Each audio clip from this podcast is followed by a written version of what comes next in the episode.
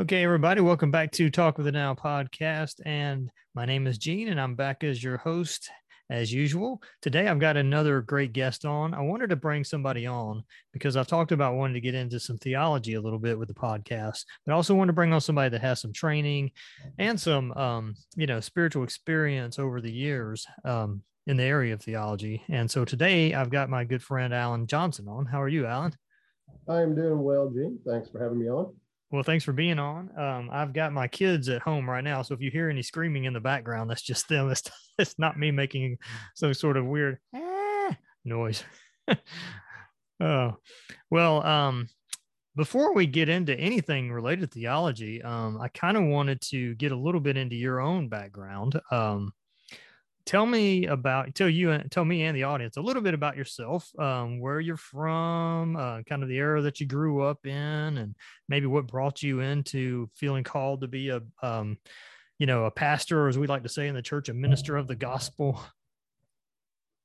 Sure. Yeah. I, uh, I grew up in South Mississippi, a town called Hattiesburg. Uh, my wife also did as well. In fact, she lived half a mile from me, and the Lord kept us apart until she had finished college and I had a year left. He knew we didn't need to meet too soon, although it is strange. We had close friends in common and just never met. Uh, but I grew up there, um, grew up uh, in a Christian home. Uh, my parents became believers uh, shortly after I was born, actually. They had kind of, you know, grown up in the church, weren't going, uh, but the Lord worked in their lives, drew them to himself, and um, So, you know, as long as I remember, they were believers and grew up going to church, hearing the gospel, grew up in a good church, First Presbyterian Church in Hattiesburg. Um, of course, back then, in the sixties, uh, when I was born and baptized and uh, grew up in that church, it was a P C U S congregation, Southern Presbyterian Church. And uh, actually, I was looking back over the records uh, at Uh, some stuff my mother had saved when my church pulled out of that church in September of nineteen seventy-three, actually just a few months before the P C A's first General Assembly. And uh, my home church became part of the P C A um, at that time, or shortly after the P C A was formed. And so by the time I made my profession of faith, became uh, what we call in Presbyterian circles a communing member. Uh, it was a P C A church, so I had been in the P C A uh, my whole life as a communing member. Uh, I, I like to say Presbyterian by birth uh, and Presbyterian by conviction as I grew older. Um, as far as uh, ministry goes, uh, that was not something I had grown up thinking about. Uh, when I started thinking about what I wanted to do as I was getting ready to go out to college, uh, my father is a retired doctor. That's what I knew about. That's what I was interested in. I uh, went off to college as a pre-med student, uh, was, was pre-med for a couple of years, took lots of biology, chemistry. Uh, for the most part, I enjoyed it. I liked science, enjoyed doing that. Um, but my first year in college, Uh, the Lord really took hold of me. My parents sent me to college with a copy of F F Bruce's uh, commentary on Romans in the Tyndale Commentary series. And I started reading Romans and kind of working through that book. And I thought, well, I'll just continue on. So I continued on into First Corinthians, Second Corinthians, you know, and just reading through the New Testament, which I had never done before.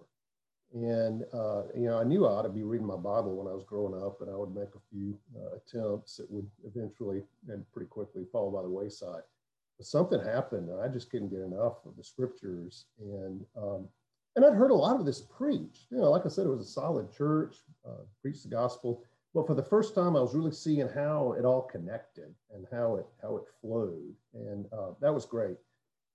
And uh, finally, by summer of eighty-three, I was getting ready to go back to my sophomore year in college. Um, and it was August, actually August of nineteen eighty-three.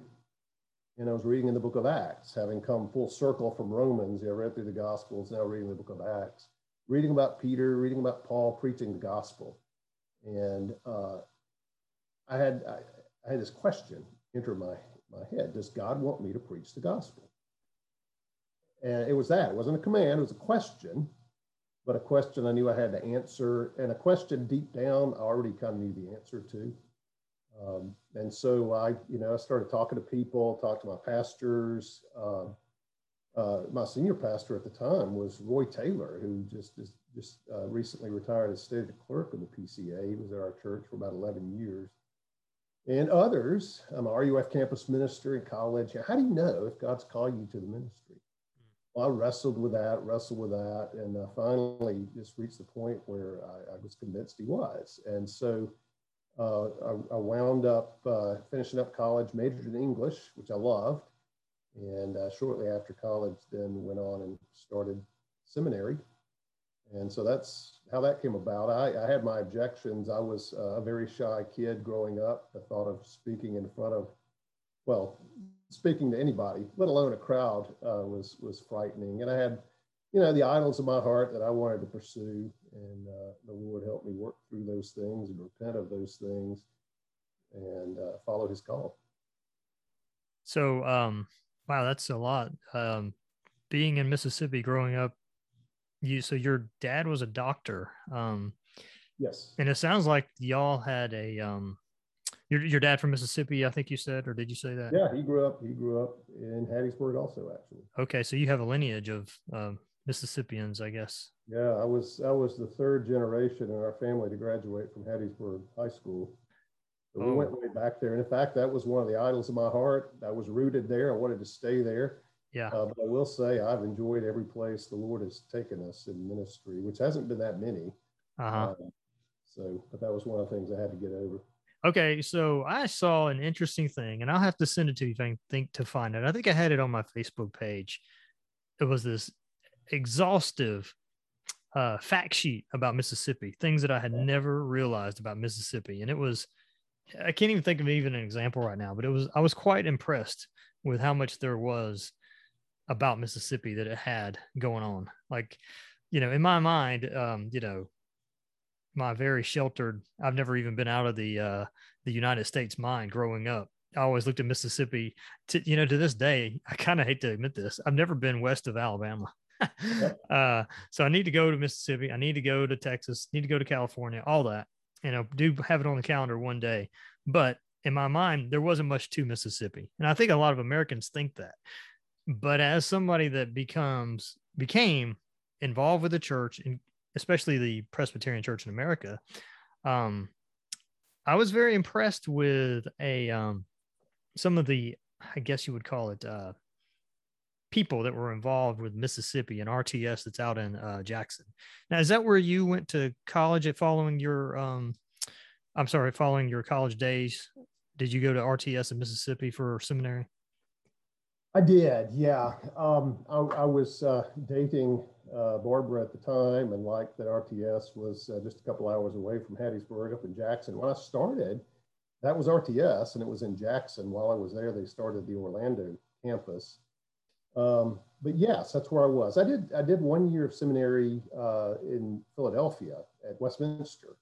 Uh, I was thinking about, you know, pursuing an academic tract, and uh, Barbara and I uh, track, and Barbara and I went up there and loved it. I mean, it's very cross-cultural, you know, coming from South Mississippi to uh, to Philadelphia, uh, but we loved it. You know, heard James Boyce preaching through Romans at tenth Presbyterian, and uh, you know, got six inches of snow on Thanksgiving. That was different, um, and snow on the ground through the winter. So uh, we loved it, but at the same time, and I love the academics and uh, enjoy that very much, but I became convinced that uh, the Lord wanted me in the pulpit. Well, I wanted to be front lines. And um, so we decided to go back to R T S, and some things at R T S had changed, I think, for the better. They got in a, a guy who was an excellent preaching professor that I had my senior year and really enjoyed my senior year back at R T S. Uh, Ligon Duncan had just started there, and I had him for covenant theology. That was his first year uh, teaching there.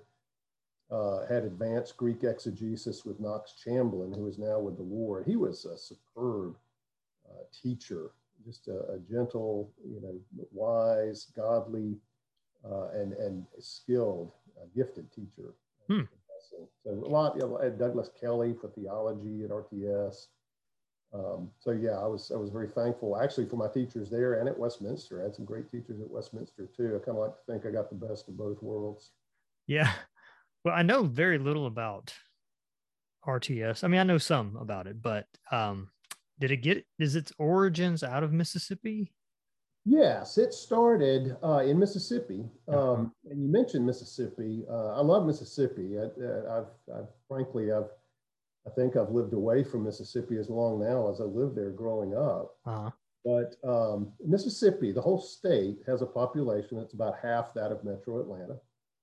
Um, someone once said Mississippi isn't a state, it's a family. And there's uh, something to be said for that. Uh, for that about Mississippi. One of our favorite things is, you know, who do you know? Oh, yeah, oh I know so-and-so, do you know them? Yeah, I know their family, yeah. Um, and yet, Mississippi, to be, you know, such a small population, you think of, uh, you know, the literary talent that's come out of it, the musical talent, Leontine Price, of course, uh, Elvis. The king himself. Uh, Tupelo, uh, but yeah, the literary, you know, past and present. Uh, it's, it's a remarkable place. And of course, somewhat innately conservative, which carried over into the church. It's when, when uh, R T S was being started in the sixties, it was started as Reformed Theological Institute. And in nineteen sixty-six, I believe, became Reformed Theological Seminary. And it was designed to be a, uh, a more biblical uh, counterpart to Columbia Seminary in Decatur here in the Metro Atlanta area. Uh, which was going increasingly liberal, uh, more and more concerns about it. So um, R T S started in Atlanta. First Pres Jackson was instrumental in its beginnings. Um, and so uh, it found uh, you know, welcoming ground in Mississippi. It's also true, I think, there, there, there's a sense in which the conservatism of Mississippi provided a place for R T S to start, and R T S in turn influenced the churches of Mississippi. Uh, when the P C A was formed, there were quite a number of churches in Mississippi that came out from the P C U S to become part of the P C A. In the Atlanta area, I believe there were just four that were the beginnings of North Georgia Presbytery, which of course grew and grew. Uh, by the time I became part of North Georgia Presbytery, it was, it was you know, at least ten times that size. Um, hmm. And eventually divided into three presbyteries because it had become so large. So um, Mississippi is a fascinating place. I encourage you to go visit sometime. Of course, it's different. The coast is different from the Delta, is different from Jackson. You know, it's different from Hattiesburg. Hattiesburg wasn't incorporated till eighteen eighty-two. It really is kind of a New South town that arose with the timber and railroad industries uh, in the late eighteen hundreds, early nineteen hundreds. In fact, that's what brought us there. My great-grandfather came to Hattiesburg because he was working with uh, working for one of the lumber companies there. Mm. Wow. Okay. I um yeah, of course I've always known Mississippi as, you know, my dad was a huge Elvis fan when I was growing up. Yep. You know, as a guy that as a uh, baby boomer, my dad just loved Elvis, and um uh most I was trying to remember the um. studio that he came out of Memphis, right? Though as an artist, am I correct in that? I think he did. Yeah, born in Tupelo, but uh, yeah, associated. Of course, Graceland. His his home was in Memphis. Right. Um, yep. Uh, yeah. Some people may not know it. Jim Henson of the Muppets was from uh, Mississippi. Uh, That's we, right. Uh, we recently were at a museum and saw an exhibit on him. It was talking about that. But yeah, Jim Henson. Uh, huh. And I've. And uh, Morgan Freeman, the famous actor, was from there, right? Yeah. Yeah. Yeah, so it is remarkable that a state uh, with such a relatively small population seems to produce uh, the kind of talent in various fields that it has. Yeah, I agree with that because I look at um, a lot of times it's a matter of motivation and um, sort of what what's at the heart of people's heart, if you will, because you yeah. think about Alabama, for example, and nobody would ever, Alabama has no professional sports teams, nor does Mississippi, I guess. Right. Um, but you think about Alabama, their heart is in football. And I don't know if you can think of a better powerhouse than, as much as I'm, I'm not an Alabama fan, by the way, you know, but you know, yeah. Tuscaloosa, Alabama, that's where you think of when you think of college football, you know? Oh, yeah. Yeah. And of course, um, Southern Miss, Ole Miss State, and other colleges in Mississippi. Um, the joke is the two largest states in Mississippi are Memphis and New Orleans. uh, of course, Hattiesburg being in the southern end of the state, one hundred miles from New Orleans, and grew up going there a lot. Uh, everyone was big Saints fans because they were nearby, and of course, because of Archie Manning. And ah. so, you know, finished Ole Miss, went to the Saints. So uh, yeah, it's, at our home, the Saints were on. Uh, even that period of time, the Aints were on, and everyone had bags on their heads. Um, so yeah. So are you still rooting for the Saints uh, these days? Um, I am generally. Uh, I will usually pull for the Falcons when they're playing the Saints. Um, but yeah, overall, I, I still, still like yeah. the Saints. Yeah, that makes sense. Yeah, I um. Oh, uh, Brett Favre, another guy I just thought about from Mississippi, as a matter of yep. fact. Um, in fact, I pass his house now on the way out to my parents. We go back to visit. Hmm. Go out uh, Highway ninety-eight West, and uh, yeah, we go right past the gates to his his his uh, farm, his place out there. He still lives there, huh? I didn't know. I did not know that. Yeah. Okay. Yeah. Oh wow. Um, I would like to one day, and I'll get off the subject of Mississippi, but I would like to uh, one day visit the little, I've heard there's like a, um, I cannot remember the name of it, but they call it like a trail of some sort. It's sort of like an old South antebellum type trail. I think uh, it was it was going along the Mississippi to those little towns at Dot, I guess, in Mississippi. I don't know if that sounds familiar uh, or not. The Natchez Trace? That sounds right. Something yeah, like that, that runs from Natchez on up through the Delta. I've driven some of it. Yeah. That, that that had a cool, I've seen that on a few television shows um, that made it look very interesting. So uh, anyway, back to your story though, you were, um, you graduated from uh, R T S. Uh, what year was that? That was in ninety-one. In fact, uh, it occurred to me back, uh, you know, May, it had been thirty years. Wow. Yeah. ninety-one. Okay. Um, you know, I was pretty young in ninety-one. What, I was kind of wondering, um, so you graduated in ninety-one. What was your first, what was the, I guess, what was the landscape of America like then? And where was your first calling right out of seminary? Um, very, very different. I mean, the things we see going on now uh, are, are different from then, mm-hmm. culturally. Um, of course, in, in ninety-one, um, I had a computer in seminary. It was a Tandy one thousand. Uh, I didn't even have a hard drive. It had two floppies. One was a software that ran it. The other one was, you know, one to save whatever I was working on. And I got through seminary on that. So, uh, you know, n- no cell phones, anything like that, smartphones. Um, I have to think back, though. Um, I just recently read a book set in nineteen ninety, and I'm sure it was hard for the author to, um, you know, he had to go back and remember how much technology was available at the time. So, um, yeah, I, I, I'm trying to remember the political scene, although yeah, that's... Yeah, that would have been around the Gulf War time of uh, George uh, W. Bush, or George H W. Bush, yeah. First Gulf War. In fact, uh, my son was born, when he was born, uh, George Bush was president. By the time he left the hospital, and he had to stay a few extra days, uh, Clinton, Bill Clinton had become president. Mm. Yeah. Okay. Um, so what was your um these overall were were great. You know, I mean the end of the Cold War, um, you know, the, the so-called peace dividend, the collapse of the Soviet Union, um, mm-hmm. America, you know, really few real foreign threats at the time. It was the nineties were a good time. yes, yes, they were. I was a I was a high school and a college person during those times, so I can uh, definitely remember how how much fun I had during that time. Just as a, yeah. you know, very little responsibilities for me from ninety to two thousand. yeah, that's kind of the eighties for me. Yeah. yeah. college, college seminary. Yep. Uh, um. So, what was the um the first thing that you did that first year out of seminary? Where were you called to, or what did you do? Yeah, I took a call uh, to Westminster Presbyterian Church in Clinton, South Carolina. It looks like Clinton, but it, they pronounce it Clinton, silent T. Hmm. And uh, I was an assistant pastor, uh, doing a lot of youth ministry, preaching occasionally, uh, and we loved it. It was a small town. Presbyterian College is there, uh, also uh, Thornwell Home for Children, a Presbyterian home, a P C U S A retirement home. It's a very Presbyterian little town. And uh, we loved it there. Uh, loved the people, loved the church.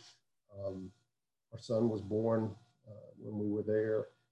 So good years. I was I was there three and a half years, and um, we enjoyed that time. We've been back a few times for some homecomings and uh, events, of, and, and sadly a funeral or two uh, at the church there. But um, I deeply appreciated their extending me a call uh, out of seminary, and loved it. Mm-hmm. Who was your pastor? His name was David Bryan. He was senior pastor there, and he had come out of um, Chattanooga, the first, first Presbyterian Church, Chattanooga, when Ben Hayden was there. And, uh, and, and I appreciate him, learned a lot from him, enjoyed working with him, being part of that church. Mm-hmm. Okay. Um, so then you, um, if uh, I get, if I remember the story from uh, what you've told me, you felt a calling to come to Atlanta to plant a church. Is that right? No, although close uh, to planting a church. Uh, when Barbara and I were in South Carolina, I'd always felt like God had called me to preach, pastor a church. And hmm. there was the point where we just started praying uh, that the Lord would open up a place for us to go. And curiously, we specifically set a place where we would really have to trust Him. Uh, so that was that was kind of how we put it. Uh, we didn't know what that looked like. I had talked to a church um, for a good ways, a, a good while, and got pretty pretty far into the process, and just became convinced that's not where the Lord wanted me to be. And uh, so we, I just kind of threw myself back into my ministry there at Westminster. Uh, in the meantime, uh, someone we knew uh, saw at General Assembly. We had actually seen him before this, and he told us about his church in the Atlanta area that it was going through some hard times. Uh, the pastor. Um, You know, the things he was teaching and just things going on in the church. And um, so then I saw him at General Assembly, P C A General Assembly in summer ninety-four, and he asked me to send a resume. And so I did. I, I said, well, you know, why not? So I did, didn't hear anything for a little while. And finally I heard from the chairman of the search committee who, uh, who, who told me, you know, they had been through some difficult times, lost some members, uh, about fifty people in the church. I said, okay, you know, let's, let's talk. Well, I didn't hear anything for a while, and then I heard back from him. He said, well, we're down to about twenty-five people. Are you still interested? I said, sure. Yeah, let's talk. Um, so uh, we did, and I preached at another church in South Carolina, filling in for the, the pastor, and their search committee came to hear me and uh, met with me that afternoon. And uh, we, they, they told me the, the whole tale of what had happened in their church, which was Old Peachtree Presbyterian Church here in Duluth, uh, Metro Atlanta area. And um, they invited me to come as a candidate to preach for them. And so I did. And um, the next week, they held a congregational meeting to call me. And uh, the vote to call me was fifteen for and one against. And the one against, uh, I later learned, was uh, a woman in the church, a uh, pretty elderly lady, had been around a long time. And she, like me, she just was concerned about the money they were offering me. And uh, her sense of money may have stopped increasing around nineteen sixty or so. But anyway, she uh, she and I got to be good friends uh, during the time I knew her. And she was actually six, six years in, my first funeral in the church. I went six years before my first funeral in the church, which I thought was pretty remarkable. Mm. Uh, but it also gives you a sense, you know, sixteen votes cast, the size of the congregation. So when I say it's not far from a church plant, that was pretty close, although a church plant with a, a building, though it was built in the mid-twenties, uh, old building, and, um, and, and land debt-free in Metro Atlanta. So it had some attractive um, mm-hmm. facets to it as well. But when I came, you know, that the whole thing had been, the whole church had been through a, a, quite the, the, the mess. Uh, people had left, you know, uh, it was kind of just uh, pieces. And so I came in and, uh, you know, just started preaching. Um, that first spring, I preached through Colossians. My first sermon here, I preached, you know, where Paul says in Philippians, you know, forgetting what lies behind, I press on to take forward of that for which, take hold of that for which Christ Jesus has taken hold of me. Uh, that spring preached through Colossians, and um, you know, we just started praying. We needed to add people to survive. We could only go so long, and, but the Lord started bringing people and started answering our prayers, and um, started coming, started joining, And uh, so we're certainly thankful the Lord for his faithfulness. And he answered Barbara's and my prayer to take us somewhere where we would really have to trust in him. But also, uh, you know, have sort of been in awe of the people who were there when it would have been very easy to quit and just go to other churches, who not only held on to keep a church going, but had the faith to uh, you know, reach out and call a pastor to come to, to the church. So, you know, uh, I'm thankful for those people and the faith that they showed in the Lord and the faith that they showed in me, a uh, young thirty-year-old who had never actually preached week to week to week, uh, as I was about to do when I came here. And uh, the Lord, uh, the Lord has been good to us over the years. So that was ninety-four, you said, or ninety-five? That was, I came in the, I, I interviewed in December of ninety-four and actually started in February of ninety-five. ninety-five, okay. Um, yeah, I, I misspoke when I said plant. I think I meant to say, um, did, was that when you had the calling to go to and a plant came out? yeah, I, well, and, and we, I didn't know the term at the time. I, I guess it would be a revitalization effort. Um, yeah. You know, the term you hear now, but I didn't know that. Um, I tell you, some some plants probably have more than twenty-five people, I would imagine, that started. Yeah. Yeah. Yeah. Yeah. Depends on how they're set up. No kidding. Yeah. Um, well, that's pretty cool. I think that that's, um, appreciate you sharing about your, um, kind of your story about how you came into being called to it. And you're still preaching at Old Peachtree. Um, I guess that would be twenty-five years later almost, or no, let's see, it's been twenty twenty-six and a half. Yeah, this past February was twenty-six years. twenty-six years, okay.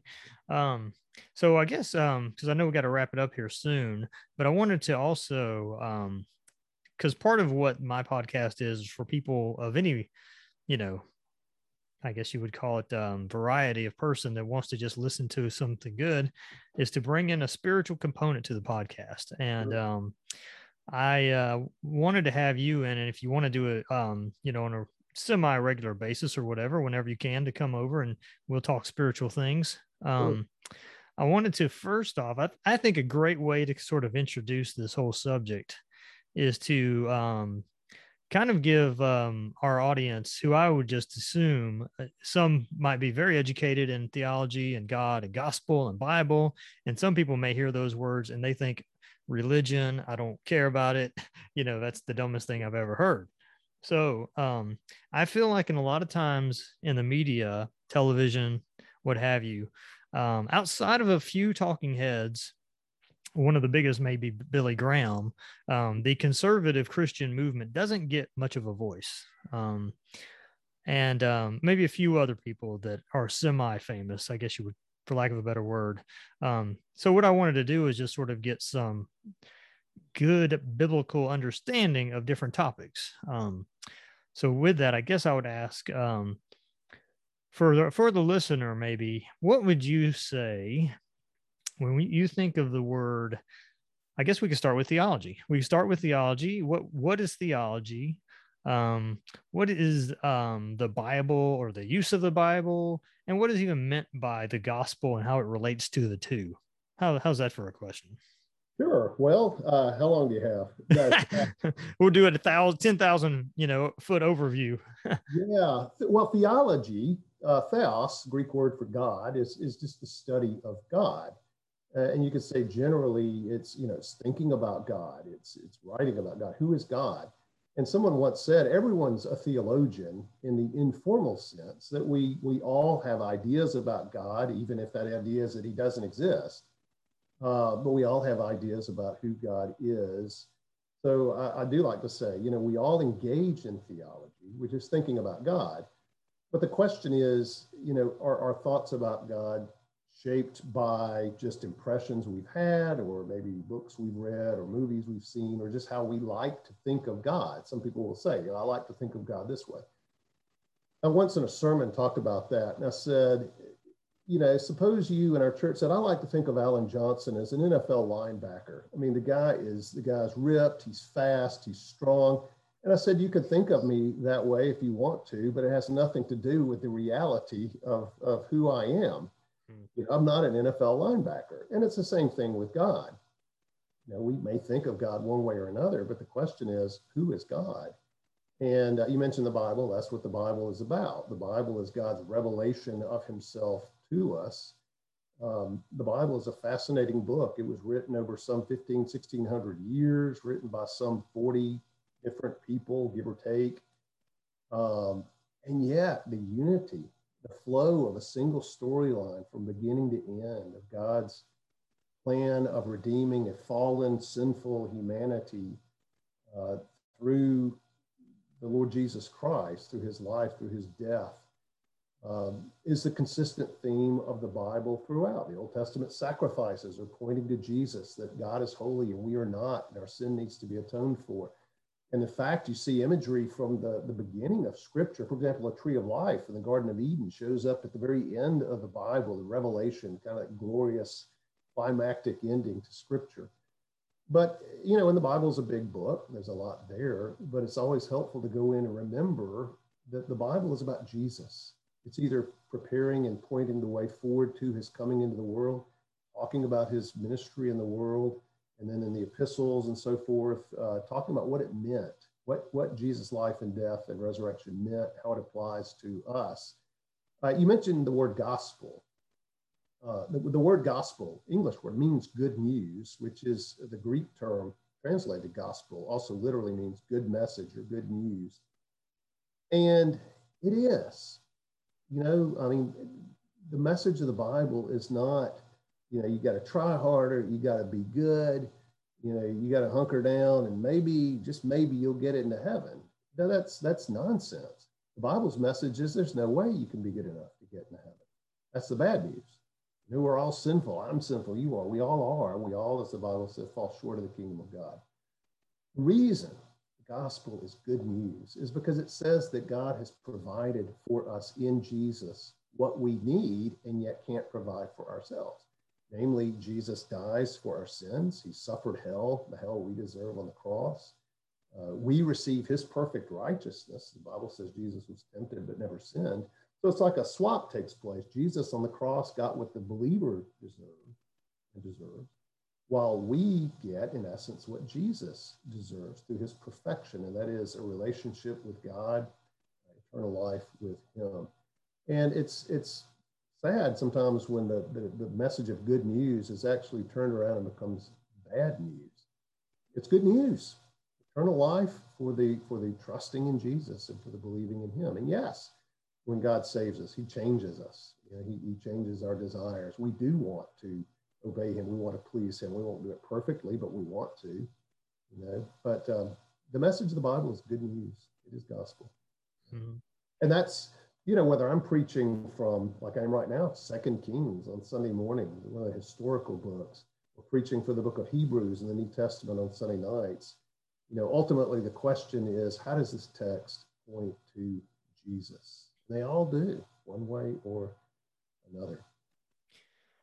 I think that's um, really good, Alan, to um, a good overview in a lot of ways for what I want to talk about. Um, the The Bible itself, theology, I, in my personal opinion, I guess, you can't talk about those without Jesus. And I think that that's, you really summed it up well, that I would imagine a lot of people, if they're looking and they're, we'll just say, um, we'll call them unbelievers right now, or just people, non-believers, irreligious, whatever. If they looked at it and they said, that's, that's just the Bible. It was written a long time ago by these old men, or, or maybe even um, somebody that's, um, just doesn't believe in Christianity itself, whatever. Um, they may look at it and just say that's, but I think that that was a great thing you said, that the Bible is about Jesus uh, from beginning to end.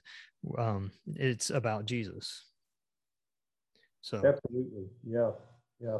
And, you know, I, I, like I said, in my own story, um, the Lord put this interest in the Bible. And I started reading it like I hadn't before.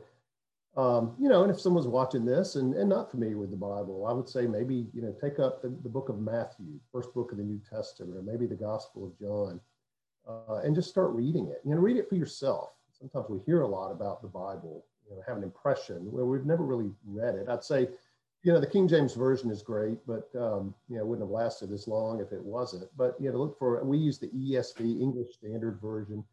Uh, modern English, a little easier to understand. The New Living Translations, another one. Uh, you know, and just read it for yourself and saying, you know, Lord, show me yourself, reveal yourself to me here in your in, in these words of the Bible. Um, I remember I remember C S. Lewis in his own conversion. Uh, he was a professed atheist for a while, was known as a Christian writer and, and writer in other ways, uh, Narnia and the Space Trilogy. Um, but I remember he commented, he's reading the gospel. He said, that, you know, people said this is mythology. This is not mythology. He said, I know mythology. He was a, you know, English professor, teacher, uh, scholar. And uh, he was reading the gospel saying, this, this is not mythology. No, it's written as history, what Jesus did. And if we go with what the Bible says, that Jesus is in fact God in the flesh, the miracles become no problem. In fact, they, they authenticate Jesus and his, and his work and his message. I think you rounded out good for me, because I'm going to let you go. We got a hard stop here, but um, I was going to ask for my last question.